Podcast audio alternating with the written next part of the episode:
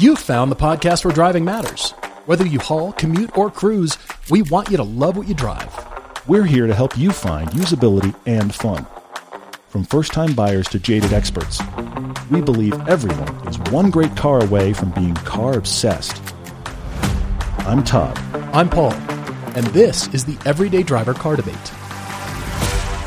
Hey, look, it's Friday. This week's felt long to me. I don't know about you guys, but I'm actually glad we're here. We're here. We're doing another podcast. It's yet another day with many, many car debates and all kinds of stuff going on. But the reason it felt long, I think, this week for me mm. is because I'm just now getting to the end of finishing season 10. We are in the middle of season 10 on Motor Trend. yeah, we are. Well, speaking of which, episode number three is coming Saturday, yep. January 15th, 2022. That's tomorrow. Horse versus rider. Yep. Horse and rider. Horse versus rider.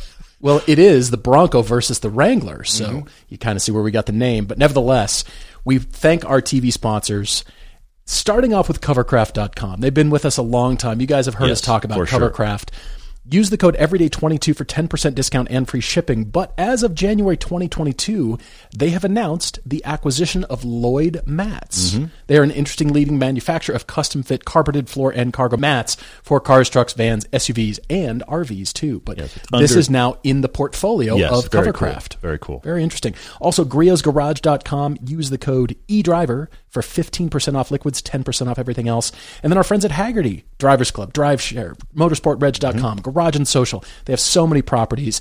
We love our friends at Hagerty and also announcing CarParts.com yep. as well. You'll be hearing more from them for sure. They're very excited to be with us for the first half of this year for sure. Maybe more more than that, but they were just this was a conversation that kind of came up late last year mm-hmm. and we've been yes. looking for somebody that is an auto supplier for us and CarParts.com is a good fit for now, so we're very excited about it. I also want to give a shout out to Power Stop and Nokian Tires. They're yes. with us for our Cars of the Past series and future things too, but mm-hmm. we really appreciate their partnership as well. So support these guys.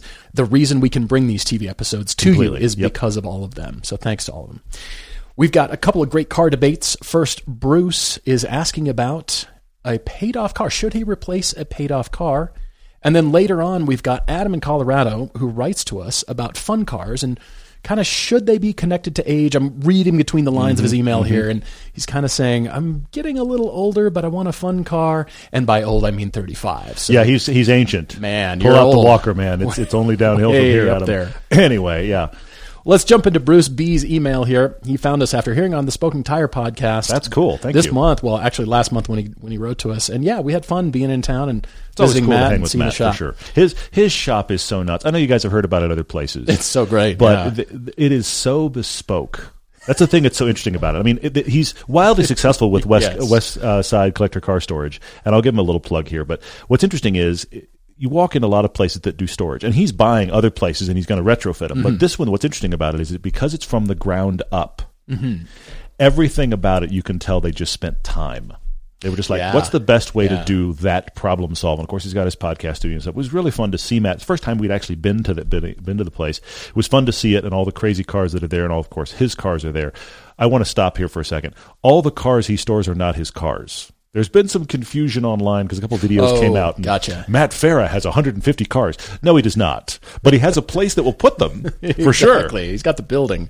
It was fun to get the circuit breaker conversation going and understand the power requirements of the building. Yes, and how he runs lifts and cannot run lifts, you know, simultaneously. Yes, and he has to limit Very what cars he can charge for electric cars yeah. because he can't pull more than. I mean, because kind of what happened is here this guy that's a car guy goes into I'm going to build a garage and suddenly runs up against LA County and 8,000 uh-huh. weird restrictions on everything like, and he still ends up with the place which is so craziness. many things had to be thought through. Anyway, well Bruce writes to us on behalf of his MOF and that's how we're going to refer to the ministers of finance from here on out. Yep. He's six foot three. She's five foot eleven. Okay. He says some background. He does consider himself a car enthusiast. In 1995, his first car as a 16 year old was an 87 Camaro LT. What year was yours? Uh, it was an 82. 82. It was the first year of the kit That's body right. style and the only year with the 95 horsepower four cylinder. Still can't get over that car. That was bad. Just, just was there's really no way around it. It was bad. bad. Yeah. well, Bruce's car had the 305 V8 but his speedometer only went to 85 miles an hour. Regulation. Remember where that regulation was around? Oh, because yes. none of us are going to go fast if the speedo only goes to 85. Why would you go fast? Why would you do that?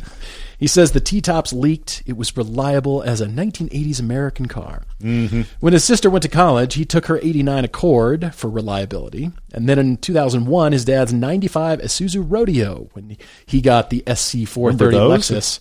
I never really liked those. I had a buddy in college who was obsessed with the Isuzu Rodeos. He had like a string of them. Oh, re- oh, sorry. I was talking about the Lexus. The oh, the Lexus is fine. Like, yeah. yeah. Anyway, well, in 03, he started in sales, drove a company car until 2019 when he bought his first car. It's really interesting. Bought his first car. He's been driving company cars, 11 cars in 16 mm-hmm. years. Well, but it's 25 years worth of not buying his own car, getting kind of hand me down, this'll do kind of thing. Good on you for getting and around then, that cost yeah, until for now. Sure, absolutely. he says he bought a 2018 Mazda 6 with the 2.5 liter turbo, enjoyed it immediately, immensely. That's a, that's a very cool car, actually, yeah. But the MOF isn't a fan of sedans mm. and low slung cars. So, given their family plans, they have a first child due in March of 2022. Congratulations. And this used car market that we're not sure is going to change all that much anytime soon. No, unfortunately. He sold the Mazda 6 and moved into a 2017 Acura RDX all wheel drive tech in April of 2021. So, he's had about a year mm-hmm. from as of this podcast recording. He says he bought that 6 for 23.5, drove it for 20 months, put 20,000 miles on it, and sold it for 22. Well done there. For wow. sure. Yeah. Well, the MOF drives an 05 Toyota Highlander. She bought it from her mom in 2015. Prior to that, a Lexus Egg. This is the RX. She bought an 05. The Highlander currently has 148,000 miles. Okay. Only 7,000 of which have been added since January of 2020, so about two years. Wow. It's sitting. Okay, it does very little. Yeah, all right. Now, since the MOF's car is 16 years old and doesn't have any new technology, they primarily drive the RDX. Mm-hmm. Now, due to the combo of his job and that car being their primary vehicle, they've put 15,000 miles on the RDX in about three quarters it's of the year. It's the workhorse, so. yeah, for sure. So they're looking to replace her car, but they've come into several self imposed roadblocks. Mm-hmm. Number one, does it make sense to replace a paid off car you only drive four or 5,000 miles a year? She works from home. Okay. Number two, do, when do you see the car market getting better for buyers? Never. Hang on. The 12th of never. did, you, did you buy the car? yeah, anyway. But now, more specifically, will these current model year vehicles lose their value right off the lot and decline over the next three or four years, like has been, you know, for like, decades, for, since the beginning of time? Pretty much. New product worth less. As soon as they drove that three wheeler Mercedes off the lot yeah. in 1897, the appreciation. So, would a new car now hold its value three, four, five years from now? Their budget is $50,000. The MOF believes in used vehicles over new ones because of depreciation, but okay. that's not true anymore. Uh, not at the moment, for sure. Yeah. The MOF pre- prefers reliability and sitting up high. Currently, the RDX is too low. Too low. Oh, RDX oh, is too okay. low. Okay. All right. Um, You're talking to two guys who drive pretty low sports cars. And the RDX is not low. I mean, it, it, I guess in the pantheon of like large SUVs, it's a little lifted hatchback. I get it, but it's not a car that get in and be like, "Wow, we're sitting low here." like, wow, our butts mm, are on the mm, ground. Yeah. Well, she prefers a boxy look. She prefers being able to see out of the car. Mm-hmm. Thinks Bruce thinks the last one is because her two last cars had very thin pillars. And those days are gone, sadly. Yeah. They are gone. I actually, sorry, side note, I drove my wife's Cayenne mm-hmm. into downtown Park City one night. Mm-hmm. And I, I, this couldn't happen ever again in a million years, but it just it worked out this way. I came down this one side street toward Main Street, okay. and there's a crosswalk. Yeah, I know. Okay? I know where you're. And I'm going slowly. I'm yeah. coming off the main street, going slowly.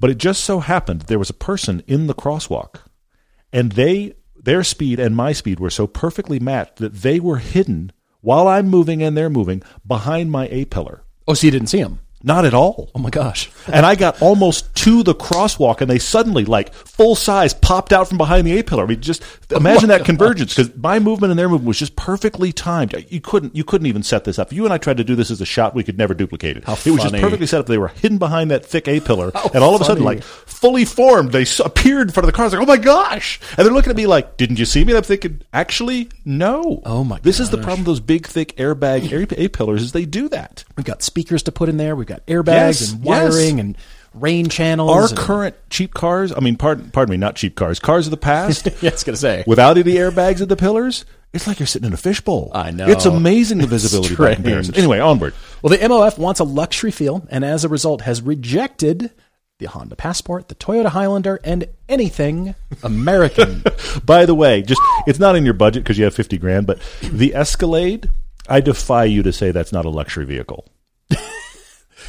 it's pretty tall and imposing, and by that I mean ugly. And and it's also, I mean, that is a luxury appointed vehicle. It is twice it is. your budget. It but is. you've said anything American as if there can't be anything from America that is a luxury vehicle. I, I think that's, that's wrong. Comment. But for fifty grand, I will take American cars off the table. All I right. take your point. All right. Well, they've driven the Q7, which has poor center console storage. What are you putting in there?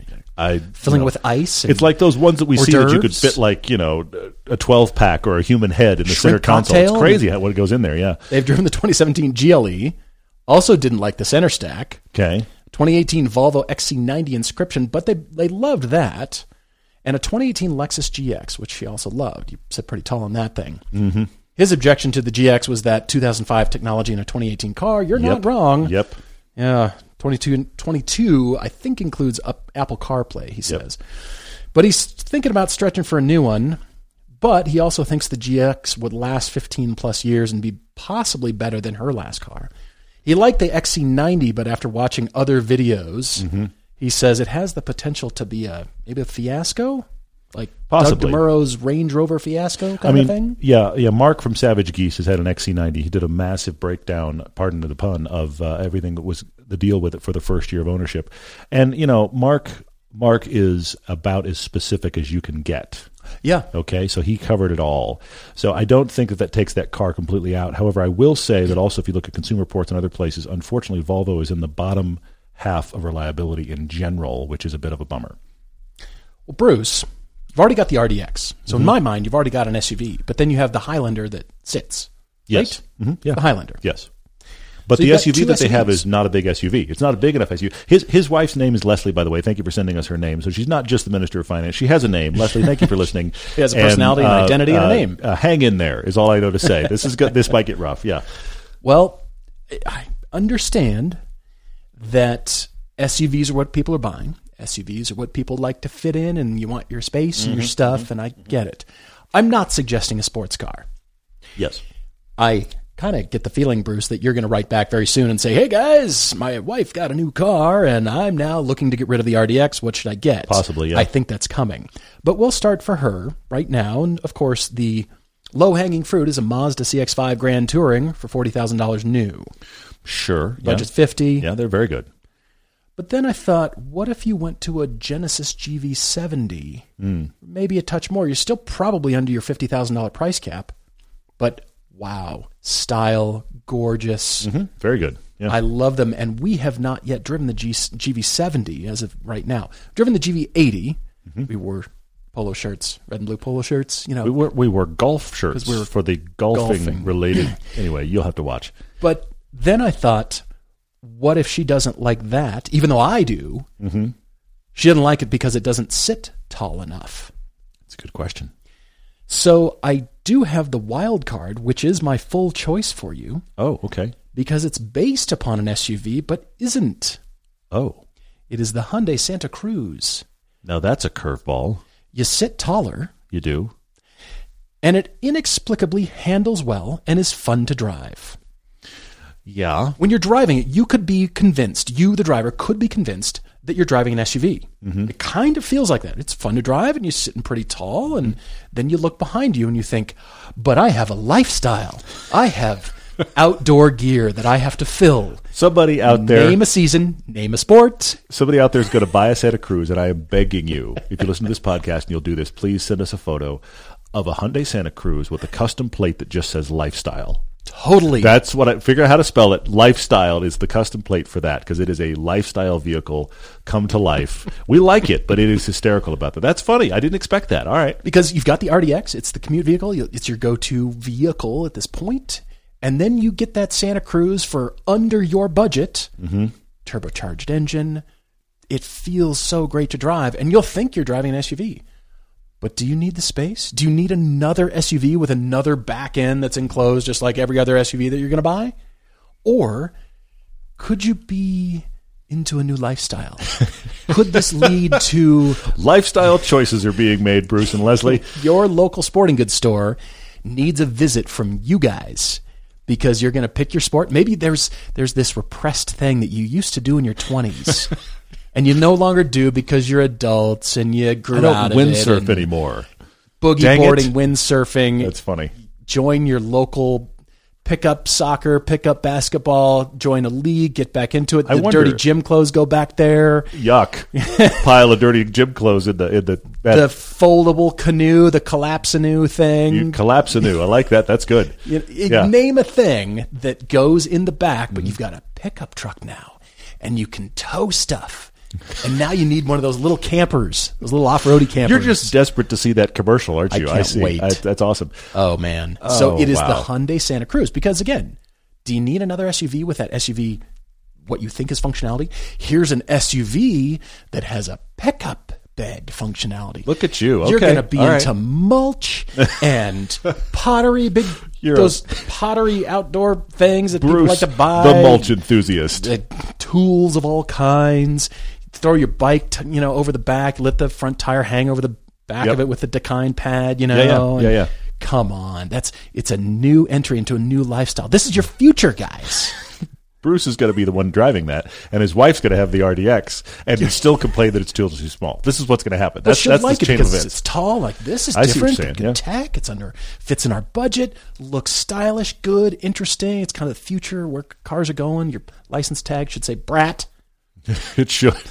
yeah. It should. If it doesn't say lifestyle, it should say brat. You're absolutely brat. right. Yeah, that's very good. That is my wild card. But okay. that is the truck to go investigate. Okay. It's so good. You're going to put knobbies on it. You're going to go off road. You're going to plan drives in it. You're going to, let's take that fire road. Where does that lead to? I think it leads to a Subaru commercial. Uh, right up this oh trail, gosh. just around that corner. There's, super. There's going to be super. They're shooting it right around they're the corner. Come on, I promise go. you, it's going to be great. Uh, Leslie, I'm going to speak to you for a minute. and I'm going to I'm going to say some things that Bruce might have uh, tried to say, but uh, I I am over here and he is there with you. So okay. I'm going to say it. Okay. And that is, um, what's wrong with low cars? What's the problem? What's the problem? Families have survived in low slung cars. Europe. Families have been survives. have traveled around in sedans forever. Yes. The it, it, appears, and maybe maybe it's just the way you wrote it, Bruce, but it appears that there that you have driven an you have written an equal sign between large car is the only thing that works for family, mm. and I want to say that's not right. It's just not. It, now I, I, know it's it's the standard reality. I know that's what we do. We go, well, I'm going to have a family, so let's get the biggest, most. If I could get a train car, I would. So let's just get the biggest monster thing we possibly can, because family. Uh-huh. And look, I'll be honest. When my wife and I were pregnant, we got rid of our Tahoe because it was also 260,000 miles. It was time. We got a nice seven seater. And a year later, we tried to figure out how to get out of it a seven seater because we realized we don't need a seven seater. We don't really like this this Acadia very much. So all these the things. Space was amazing. Space was great. And we were like, "There's three of us, right? You and me, the little tiny person. That what what? Where are we going? What are we doing?" So I, I, know this is a this is a fam- standard family thing. I get it. Okay, and if you guys said, "Look, we have three kids already," it's a different conversation. But sure, sure. you don't have to have a big car to have a family car. Oh, great! And you can have a family, and some of your cars aren't big. And I will also say this I know I equate it to shoes all the time. You have running shoes, you have dress shoes, you have hangout shoes, you have the weird shoes you slip into because you got to step into the yard for five minutes and get the paper. Mm-hmm. We have all these shoes. Weird, smelly shoes, yeah. Cars can be like that. Every car doesn't have to do every task. It doesn't. That's true. So, Leslie, I want to really challenge you here that you don't have to have all big cars. You guys don't. You don't have to, and I want to I want to broaden the horizon here that there can be cars, maybe not now, but maybe in the future, that do different things. Not everything has to be a big SUV for the entire family or the family you think you'll have in the next decade. That's another thing that we, we talk about a lot on this podcast. Well, guys, I'm buying a car because my wife and I plan to have two kids, maybe three, but we aren't even pregnant yet. In fact, we haven't even gotten married yet. And all of a sudden, Paul and I go, wait, wait, wait, wait, wait, wait. Exactly. Let's buy the car for now. Exactly. I'm putting that out there. I'm just going to let that trail off into the, into the ether, but there's where we're going. In spite of that, I did shop SUVs. Okay. I just I right. stayed by right. the rules, fair, but I just want to push a little bit there, Leslie, no, that's and just good. say you guys could branch out. But first off, I want to talk about this. Please don't buy a new car right now because you expect it's going to hold its value like no car in history ever has. Yeah, very true. I very I, true. look, I know we're in a weird market, and I think that weird market is going to continue through most of this year, 2022. I think that car prices are probably never going to recover to where they were pre-pandemic. I don't think they're ever going back there. I think they're, but I do think they're going to drop. I think the madness is going to chill out some, but the prices we had two Yeah. years ago, we're not going back there. Agreed. So, Yeah. so we're going to have to accept the new, slightly more expensive reality. Though I think the current reality is madness, and the current reality of everybody that buys a new car can sell it in six months for more money. Mm-hmm. That's going to die too. Yeah. Yeah. The only thing I think is somewhat uh, depreciation proof right now for the next decade is the last ofs. We're Okay. making the last internal combustion whatever of this brand. Mm-hmm. We're making the last of this we ever will. Those will probably hang on to value. But your random CUV you buy this year that they're going to make a million of is not going to hang on to its value. So please don't shop thinking that. Totally. Agreed. Yep. I like the XC90. I hear you on the reliability of that. The Lexus GX, I'm going there. It's ugly. I'm glad you guys like it. Yeah. But I think that is a place where Lexus didn't need to put the Predator Maw. It's just too much. Now, it is fantastically imposing. It is big and boxy and all of those things you've asked for. It's a Lexus, so it's going to run wonderfully. But I will say this to you, Bruce. I agree with you on tech. Please don't buy the old tech in that truck. That is one that you have to get the new one. I say this because the old tech was the worst in the industry the old interface that they have just replaced this calendar year was the worst in the industry. And if you're going to buy that and keep this car for 10 years, you're going to hate that. yeah. That's true. So Just like they do now. If, with if, if you like the the, look of the GX, if you can get a good deal on one, if you like the stance and the feel, and it is big and imposing, it's it's the Land Cruiser from Lexus. It's going to run forever. I get it, but please buy the new one for that because that tech is is so frustrating to work with on a daily basis. My mother in law has one. She just bought a new Lexus, but it was before the tech update. The only reason I Ooh, approved, right. but the reason I approved that for her is because she had her prior one for like five or six years, and she's not that tech savvy, and she'd gotten used to the interface.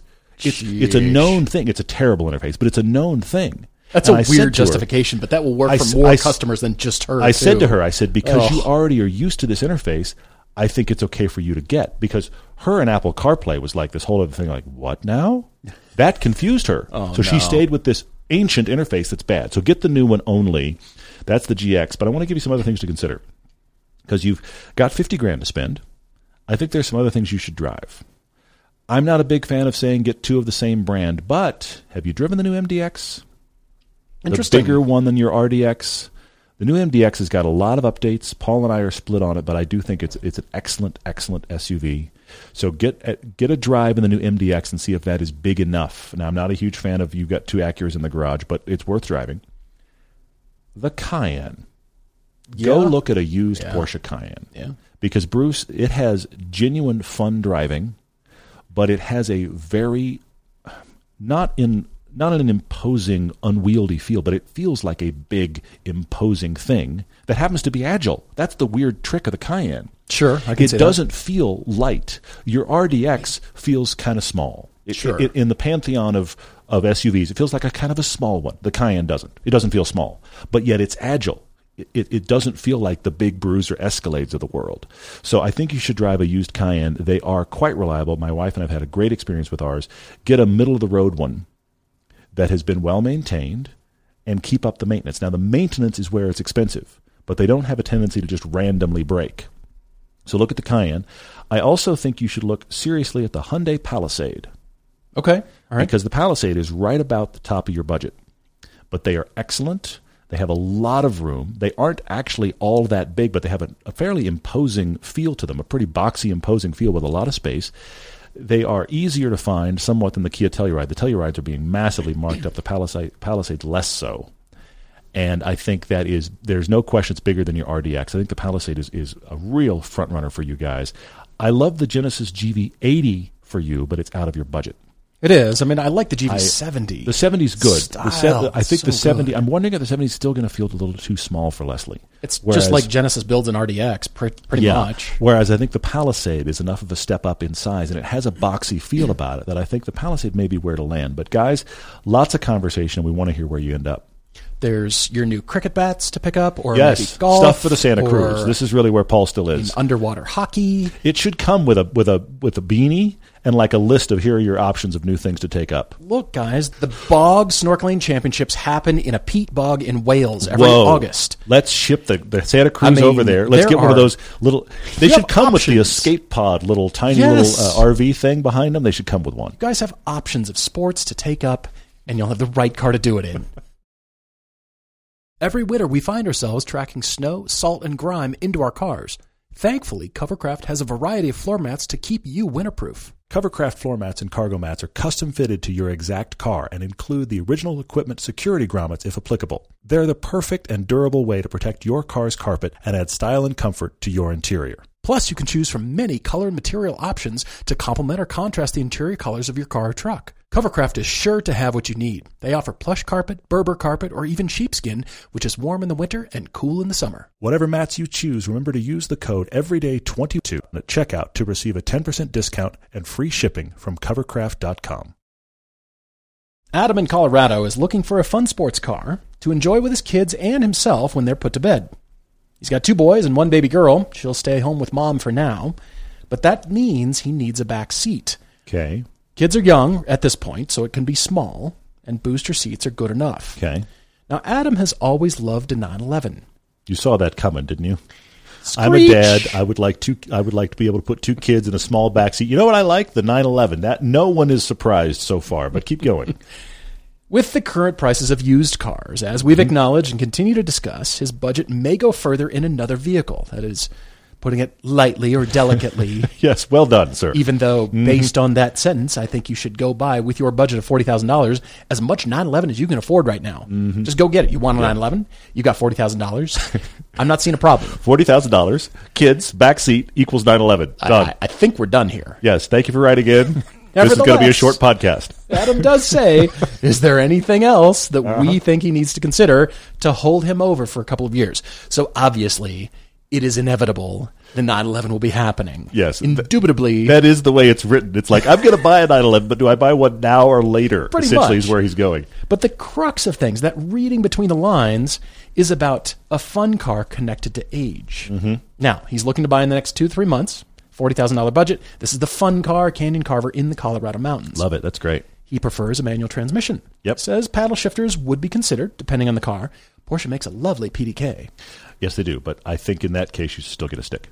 He has a list of past cars Mm-hmm. that are mostly trucks and SUVs, but he does currently drive an 09 BMW 328i six speed rear wheel drive in Colorado on winter tires. And loves doing that. By He the does. way, loves it. His Minister of Finance has a 2012 Yukon Denali. So That's the other end of the, spectrum. We have got that covered. The shipping container Done. on wheels. Yes. His thoughts include the BRZ. He says it's fun but too slow in Colorado. We get it. I think where we're at is a little bit above the elevation where you might be. Mm-hmm. Let's just call it equal. And sure, the down on power because of elevation, but nevertheless, I hate to just dismiss it entirely. Well, I also get the sense that he's talking first gen. One of my number one questions for Adam is: Have you driven the update? and possibly not. Moving on, he says WRX been there, done that, fun car, but not his style as he approaches age 35. You're so old. Adam, you've just aged out of so much stuff, man. Man. Here is a champagne-colored Camry, Yeah, and you're you're you turned 36. graduated to We give you a, a, a light beer and a champagne-colored Camry. Have a nice night. Be sure you're in bed by nine. Oh man, life just sucks from here on out.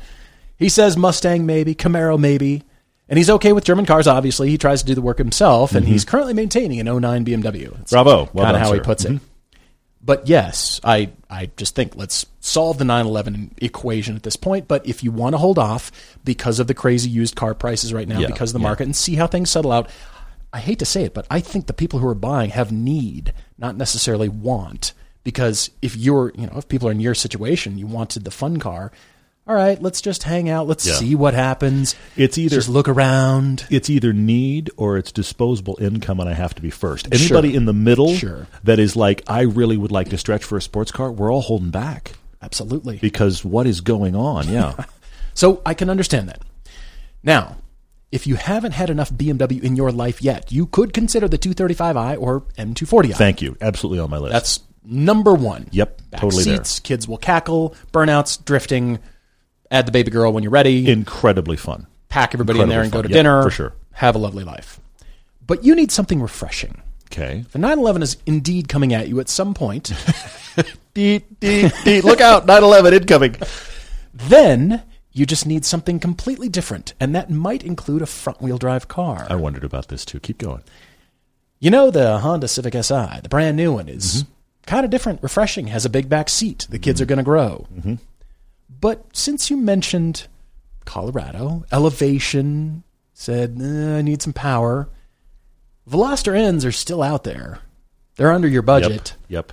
But most of all, the 2022 Mini Cooper John Cooper Works Oh, you're going there. that okay. we actually just drove and dropped a review on our test drive channel. Mm-hmm. We cackled its idiocy, and it's so much fun. It's the car we forgot about. And that's one of those cars that the kids would just love because of its whole cute, fun demeanor and the Yes. style. You're, that's interesting because that is like a kid's playpen of a car, and I mean that as, as a huge compliment. yes, That's a car that they would just be excited about, and I think you would love driving. I do like that a lot. I hadn't thought of that one. it's That's good. turboed. Yeah. you can put winter tires on it. You can use it all year long. Yeah. manual transmission is so much fun. It's just a delight to drive. Yeah. all the time.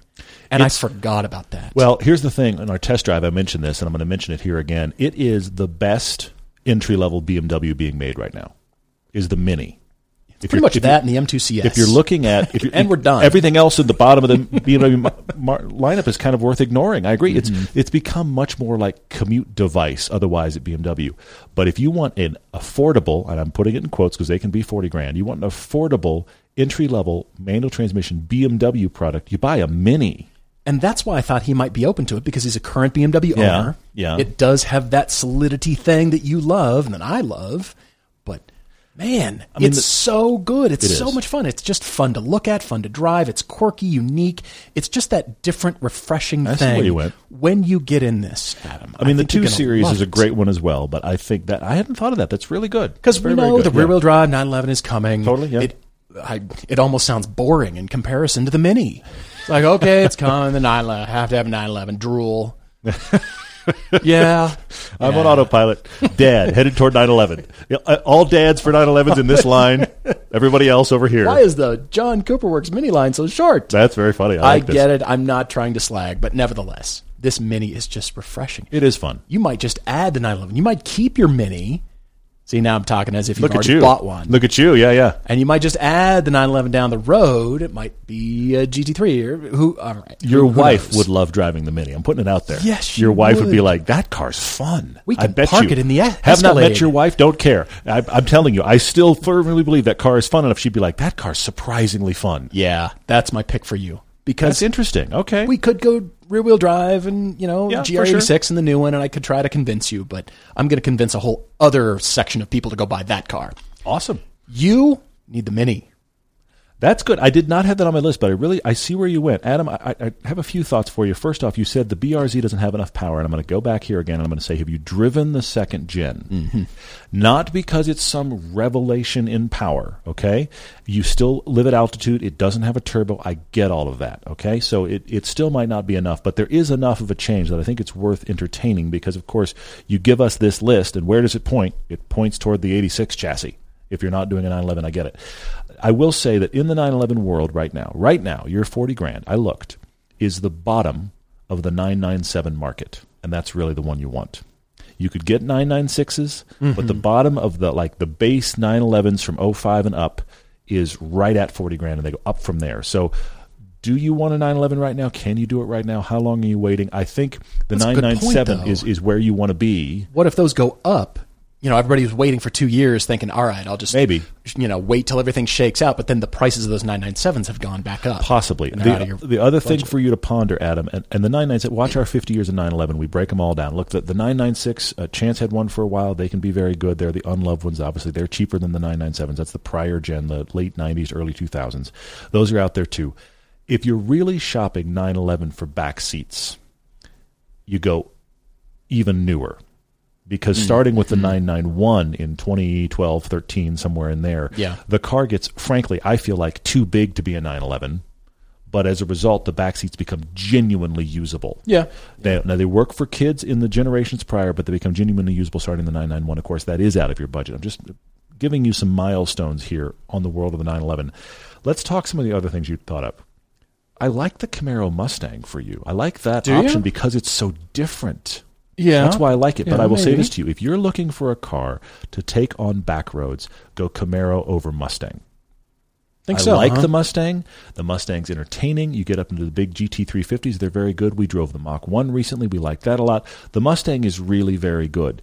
But fundamentally, I believe the Camaro is a better chassis and it has better handling. It just feels like it takes everything better. I feel like the Mustang, while superb in current form, mm-hmm. I still drive the Mustang and think, I can't believe a muscle car is this good. I drive the Camaro and I just think, this is awesome. This is just good. I don't think the muscle car part of it I'm less aware of somehow in the current Camaro chassis.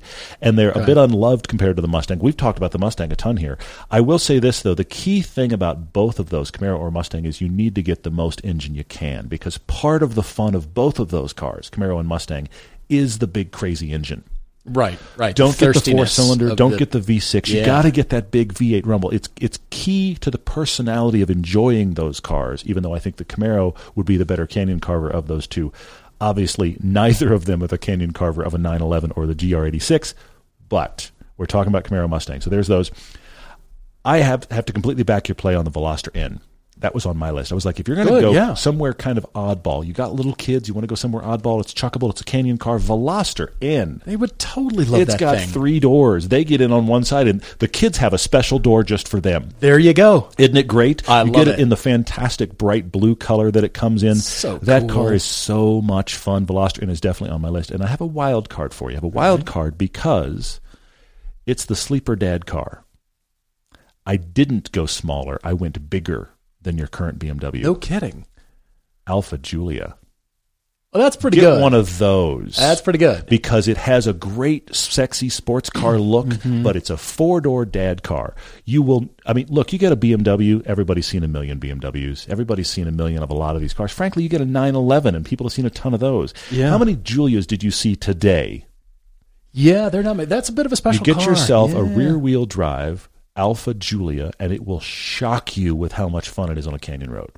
And then you have room for kids to grow. I'm wild card territory because I didn't go like small that. sports car, which is where I like Sure, to go. sure. But Alfa Giulia, man, Adam, I'm telling you, that car will surprise you. You need to at least go drive it. Adam, you've got some choices to make. And if you've got a debate like Adam's or Bruce's, write to us everydaydrivertv at gmail.com with your topic Tuesdays, your car conclusions, and you guys have been great at that. Thank you. Yeah, it's good stuff. And your car debates. You've heard us talk about drive homework because it's vital to drive a lot of things when you're trying to find your next car. Knowing your options is incredibly important. And this applies to online shopping too. You don't want to search just one website unless that site is searching all the other ones for you. That's why we love Auto Tempest. We know you've heard us talk about it before, and we hope you've already seen how far you can shop with just one search. Auto Tempest pulls from all the top used car sites at once, so you know you won't miss that ideal car. Autotempest.com. All the cars, one search. You posted a picture of the uh, Ford Maverick. I did. We just got for a shoot we're going to do for both YouTube and TV. And something about that bright blue Ford Maverick brought out the questions. Not just about that, just in general. You guys have buried us. I've got so many in front of me here. It's astounding. Jumping in with the first here. Let's see. Colnago, 1331. Track Daily Crush. Steve McQueen's Mustang from Bullitt. Okay. Nicolas Cage's Mustang Eleanor from Gone in 60 Seconds. Eleanor, of course. Yeah. And Keanu's Mustang from John Wick. From John Wick. Ooh. Uh, I've yeah, I've got this. I've got it. Yep. Ooh. Yep. I don't know what year Keanu's Mustang is offhand. I don't either. I don't ever remember if he said what year it was. But I like the style. I like the look of that better. And I'm going to daily that. Okay. Mainly because it's also Keanu and it's John Wick, and I like the John Wick series. This mindless, nearly plotless, awesome, just you and I are full of one hundred percent split on those movies. I know you're a fan. I am really not, but anyway. And then I'm going to crush Steve McQueen's Mustang because it didn't seem special enough. Because it's just other it's than Steve McQueen's in it, a Mustang. I agree with you on this. I it's do. green and it's him. Yes, but it's just a Mustang from that era. It's not like some special he created the killer Mustang. Right. Yes. And then I'm going to track Eleanor because let's, let's, hope so. Yeah, that's the car you want on track, right? Yeah, Theoretically, you think you, you want the go three. fast button, flip up the lid, and go fast. right? Leave leave Nicolas Cage over there. Take Eleanor. Absolutely, exactly. Also, apparently, a Mustang that can be jumped bent in half and still driven off. You know, it's fine. It's, it's gonna, gonna, be. It's fine. really fine. That, that'll buff out. It's gonna be great. The mirror fell off. It's fine. Just put it back on. Jesse wrote in on Twitter and said that we kind of stumped him. He did a track daily crush on the last podcast. He put the V cross in, thinking it was a shoe in, and I crushed it. I know you did. And now he's horrified. so he's starting again. He's like, I have to completely rethink this. Track daily crush, mid 2000s offbeat all wheel drives. He's got the Volvo S60R the Mazda Speed 6 and the Subaru Legacy GT B Spec Track Daily Crush. I oh. have an oh. answer. okay, good. I'm actually going to crush that S60R. I like it, but I'm crushing it. I'm tracking that Subaru Legacy GT B Spec. Are you? That was a surprisingly good car. We did okay. a test drive okay. of that forever ago. Surprisingly good car. Also, it's Subaru Legos. If you mm. wanted to turn that into a track monster with all the STI parts, you just have to bring your wallet. Mm. So that Subaru Legacy is definitely the track car, and that means I get to daily the Mazda Speed 6, which I always liked and is a really cool daily, and it's all wheel drive, and I would drive that every day easily. Wow. All right. All right. Fair enough. Let's see here. There was a question that kind of stripped my gears from okay. Nils Hagstrom 24. Nils says, Is the new Ford Maverick and the new BRZ, or I'll put GR86 in there, sure, the perfect two car garage? That's a good one. That's up there. That's way up there because Nils, now you've created a perfect garage for nearly every need for under sixty thousand dollars. That's a good point. Yeah, that's a very Holy good point. Holy Cow, that's an at the minimum, it's an aspirational garage because that's that good. is so is well good. chosen. Yeah. Ooh. Gabe on Instagram says if the Recaros on the Fiesta ST are too tight for him, will the same be the case in the Focus RS? Gabe, I haven't driven both of those cars back to back or even recently, but I will say this. The Fiesta ST Recaros always felt too tight for me, and I never remember having a problem in the Focus RS. So take that as you will. I don't. I mean, I remember the Recaros and the Focus RS being good. Also, it's a bigger car. I mean, the Fiesta ST they were fitting tiny Recaros in that car. I don't even think those were the same Recaros in any other car they made. I'm pretty sure the ones in the Focus ST and the RS were both bigger, so I think you'll probably be fine. Alex Mataloni says, What are our thoughts on car makers like GM going straight to develop battery electric vehicles and glossing over the HEVs and PHEVs, the plug in hybrids, or mm-hmm. just the hybrid electric vehicles? He says, Given America's geography and lack of charging infrastructure, the H and PHEVs suit America, America's car needs better than battery electric vehicles and are more affordable. He says Toyota's model of hybridizing their lineup is a smart one that he thinks other car makers should implement.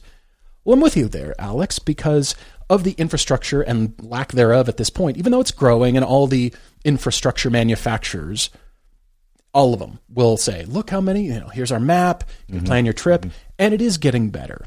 But not so to the point where I think everybody's really considering an electric car to really add, really mm-hmm. go buy one. Because there's there's still that lingering question. Huh, just I just don't know. I have to rethink my life. I you know, it's automatic for all of us now. I need gas. There's a nearest gas station. Yeah. You oh, look, there's one on the corner. Fill oh, up yeah. instantly. Mm-hmm. And that's the issue because at this point, the fill up, as you've talked about extensively, isn't instantaneous. Mm-hmm.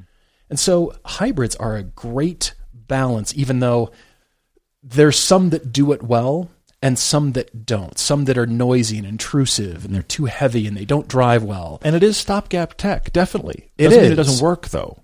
For sure. But it's a good way of making you feel like you're in a real car and you have the comfort in your heart knowing you can get in and go drive 350 miles and then go fill up and you're going to be okay. Yeah, that's fair. You don't have to redefine your life and your schedule and your route just to fix the problem. You know, okay, we got to go there and we got to wait about 40 minutes there. I don't know what we're going to do. We're going to get bored of Instagram pretty quick. So. Well, assuming that there's no line for the charger. And right. there's, lot, there's lots of things that play. Doesn't mean it doesn't work, but there's lots of things you have to rethink. But I think there's some car manufacturers that have just gone all in and they're thinking too quick because I continue to read stories about, yep, we're coming out. It's going to be, you know, a full lineup of all electric vehicles as if the public, not just in North America, but worldwide is all in.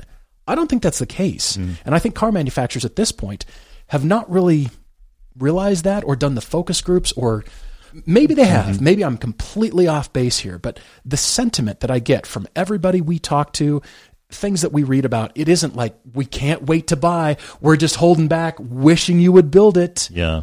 Well, no, there, that's not the case. There was a study done recently, and somebody sent us a link, and I don't have it in front of me, and I'm sorry about that, but thank you for sending it. I read the article as well, and it was a it was a study that was done where they were asking people about what they were going to buy next. It was like a quarter or less said they were seriously considering an electric car, mm-hmm. and less than fifty percent were even vaguely considering an electric car. Now, I'm not saying that that is set in stone, but it was very interesting because I remember when I was reading the study, the the the feel of the study was kind of like, huh, well, that's a surprise.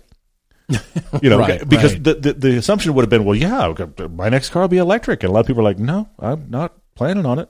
There was another article about one in five owners, electric car owners, say they would go back Some to uh, uh, internal combustion engine vehicle, and it's a little bit like skis versus snowboards. Mm. It hmm. seems like everybody you talk to, once they've gone to snowboard, it's like skiing is ancient and irrelevant and mm-hmm. no good, and you shouldn't even consider it. Why would I ski? Why would you ski? Snowboarding, man, come on. And I, I mean, you and I both done snowboarding for a long Absolutely, time. Yeah, We've both sure. gone back to skiing. Yeah. I just I like skiing better. I grew up on skis. I like skis there's the whole industry, as you said, is built around skiing. Yeah, for sure. That's kind of the same thing where we're at now with the mm, whole automotive industry. Yeah. The whole industry is built around gas stations on nearly every corner. Yeah. And your perception about, you know, how to fill up and the cost of electric cars mm-hmm. and getting into it. If you're not Rimac and you're coming out with an electric supercar, don't tell me. Don't announce it. don't say we're coming out with an amazing new electric hypercar, supercar why don't you go do it, introduce it, make sure it works, mm, and mm. then tell everybody about it? Because for you to keep teasing all of us with any manufacturer, Alex, it just seems like we've got the next one coming. Oh, it's coming. I don't know when, and we're running into roadblocks and the chip shortage, but and but it's coming, and we're going to be in the Get, forefront. Try to stay excited for the next four years. We're going to have twenty new models coming in twenty twenty. Uh, I don't know when, but stay tuned. there is a lot of that going on right now. You're right. That's very Stop funny. it. Build it. Put it in dealerships. We'll see how people buy it. And then let's see from there. Is it a thing? Am I wrong? Great. If I'm not, toe in the pool. And that's why I do like the hybridization.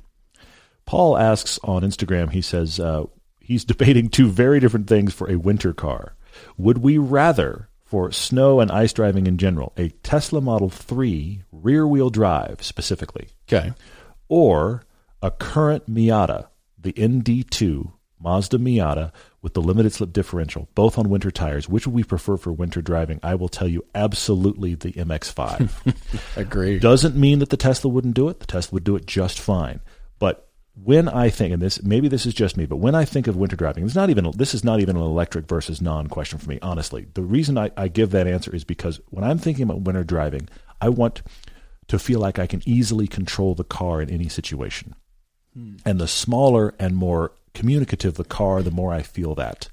The Miata is fantastic in the winter. We did a piece that's actually on our test drive channel where we put it up against a Nissan Rogue and we talked about winter versus all seasons and SUVs versus sports cars and all this kind of stuff. But for that week when we had an MX5 on winter tires in the middle of a Utah winter, I'm not sure you and I have ever had more fun driving. Yeah. We've had equivalent so fun, but it was so much fun because yeah. it's just easy and you can't get yourself in trouble. It just feels, everything just feels like, okay, that will just do that. And now, granted, we in our area get a lot of snow. We don't get a lot of ice, but you're talking about a rear wheel drive car in both scenarios. I would take the MX5 for the controllability and the fun. Mm, yeah, I'm, I'm with you on that all the way. Alex asks about the C7 Corvette. We had a C7 that we put with the C8. We went, we got specifically, and this is on our YouTube channel and Amazon and everywhere else. We got specifically a first year base model C7 Corvette to put with the first year base model C8. There were some discussions about you should have had the very best version of the C7, and our comment was, yeah, but they haven't gotten to the best of the C8 yet. Let's see what Genesis was for both gens. We put those together. The problem with that first gen C7 is it had a six speed automatic, which was not good. Alex's question is, is the eight speed any better? Yes, it is. It is a better transmission. The yeah. eight speed auto is, if you're going to go automatic C7, go eight speed versus the older six speed, though I'm going to recommend to you if you can go manual. Yeah, for sure. Well, it takes advantage of that that power. Uh, power the eight speed was just a better, just a little a better. better automatic for sure. Rick Dreyer asks which Maverick is best. The truck, the AGM 65, which is an air to ground cruise missile built by Raytheon, Mel Gibson or Tom Cruise? That is a fantastic question. That's really good. Maverick are you going with? Yeah, Mel Gibson was okay, but I always associate Tom Cruise with Maverick. Yes, of course you always. Do. And that movie is eventually coming out. Do you know? Do you know the entire reason that that movie has not come out yet?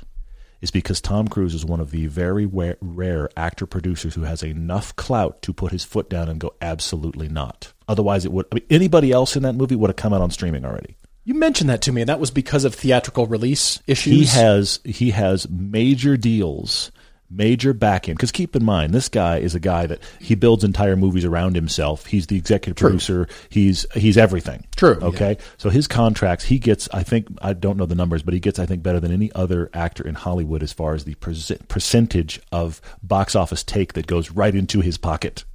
So he stood his ground with Paramount, who, let's be honest, Paramount doesn't have a whole lot of big franchises to even work with anyway. And he said this absolutely will not go to streaming. It is a theatrical experience, which is why that release date keeps jumping down the calendar. It's supposed to come out beginning of this summer, and I suspect it's going to be massive, and I can't wait to see it. Oh my gosh! I when uh, you were telling me about Fallout, a little bit of spoiler alert here on Mission Impossible Fallout, the movie.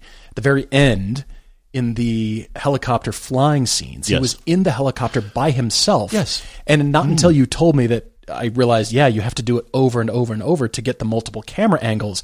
Not only is he flying the helicopter, but he's acting too. Yes. And having this the sense of you know urgency in, in the yes. scene.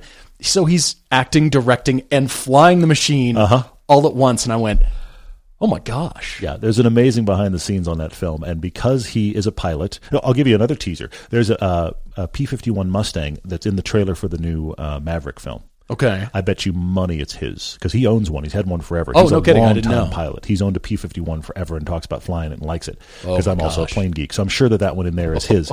but but he's a long time pilot.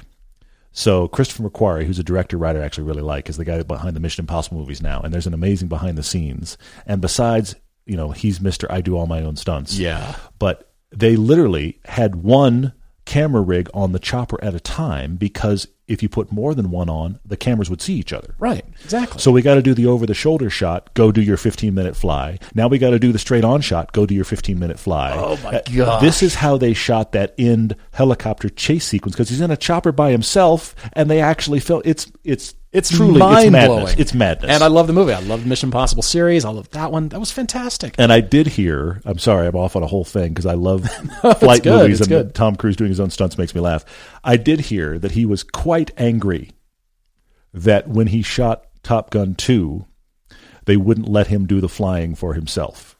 No kidding. He Although you think that but but he's all, but also let's let's let's approach this for a second. he's also a man that is roughly sixty years old. Yeah, yeah. Okay. And he wasn't ever, in spite of his flight experience, he wasn't ever a fighter pilot. So he was all, he was a little frustrated with the Navy that they wouldn't let him just take an F eighteen out and film all his stuff. And the Navy was like, you know, we're going to put you in the back seat. We're going to make it look right like we did on the original Top Which Gun. of your F-18s can I take today? I'm going to exactly. check one out. What's crazy is Tom no, Cruise not. has the money. He should have just bought a couple and been like, "I'll say. take my own F-18. Thank you very much." Yeah. You kind of need more than one person to run an F-18, do you not? No, not, not in, just not in the cockpit. The no, it isn't. But you do need a ground crew. You, you kind of need a yeah, ground we're, crew. We're, we're going to hire some people. Run this thing. There was a guy. Sorry, I'm off on a huge rant. There was a guy years ago that bought an old decommissioned. I think it was a F4 the Phantom oh, F4, the, uh, the, Vietnam era, the Vietnam yeah, era yeah, yeah. jet. Okay, he bought one, and it came with the manuals, the service manuals. Oh my god! And the service manuals filled the back wall of his hangar. because it's an F4. Oh my! God. And that's gosh. not even a modern jet. Anyway, onward. Wow. Cameron Moon says for the first M car, is the competition worth the extra money over the standard M2? 2018 standard M2 is within budget. It's within reach. But an 18 or 2019 competition is doable, but a bit of a stretch. So, is it worth it? Will be manual transmission either way. Mm. Cameron, in the world of M2s, which is a small world, I'm going to approach it like buying computer equipment. Okay. Whenever you're purchasing a new laptop or a tower computer, whatever it is, because of the march of technology, mm. you want to buy the best you can afford at the time. In the case of the M2, I think it's the same thing. Mm. The competition is usually the car BMW should have built straight out of the gate. Mm. Why did you give us like the base hot the non-competition version? This is how it should be. Just give us version. Just make it like this. yeah. Don't give us the one before. Make it exactly like this. I liked it so much better that interesting. Okay. The M2s are great. Any mm-hmm. M2 is great. But where you're at, if you're on the fence, go competition. I don't think you'll regret it a day. I don't think you'd regret it either, but I also think if you decided you could only get the original version, I don't think you would be like, I just don't like this car. I think you'd still love Certainly, it. Certainly, absolutely. But, but you're going to look at that point. car and I think, see your point. Well, I could I could probably buy the M2 competition insert part here to turn my mm. base M2 into a competition, yeah, and then you're doing for the, the engine thing. swap. Yes, for sure. Yes. Two questions about our latest TV season. Uh, thank you guys for watching. We just finished our uh, 86 versus MX5 episode, and then tomorrow's episode is the Bronco versus Wrangler, which I'm very excited for you guys to Horse see. Horse versus rider. Two different questions that have come up, one from Jared Rose, one, and also from Mr. McGillicuddy over on Twitter. First question is uh, Do we get to say where Motortrend places their pop ups? Yes and no. Yes, we give them 40 second swaths where they can put them. The problem is that Motor Trend, with each passing season, is making their bottom pop ups bigger. It's maddening because what Motor Trend cable yeah. channel is really trying to do is just drive you to the app. We're not on the app, we're on Amazon and we're on YouTube because we own the show. But their pop-ups are getting more and more egregious every season and now they're taking the show and they're putting the show in one corner third for the last couple of minutes so they can advertise more stuff on the rest this of the is aggravating it's frustrating we tell them where to make them the least obnoxious, but they're so obnoxious anyway. It still happens. Yeah. So I'm sorry about that. But then you've also asked Mr. McGillicuddy about when can you see the stuff that is on Motor Trend Cable Channel other places than Motor Trend Cable Channel. It will come to Amazon Prime as soon as we can get it up there. Vimeo as well. Our patrons will get it very early. Vimeo as well, and we'll also follow on YouTube in the next few months. You'll see it by by summertime. You will have seen the entire season on YouTube, but it also will be everywhere else. First, we will be very specific when something launches for streaming. We will mention it here. It is coming very soon. I just don't have it up yet, so I don't want to be like, yeah, go right now because it's not up quite yet. MacMan E82 asks why we're seeing so many TRX sales in such a short time compared to the Trackhawk sales, which have been out for much longer. Does this mean that trucks are actually more popular than the current SUV craze? Well, I think that truck is more popular than the current SUV craze. But trucks in general will sell. It mm-hmm. almost doesn't mm-hmm. matter what you build at this point. If it's a truck, people will buy it. I, I honestly think, and I, and I, say this, look, I'm only saying based on my own experience and others that we know that have driven that truck that have said similar things to us or said similar things on camera.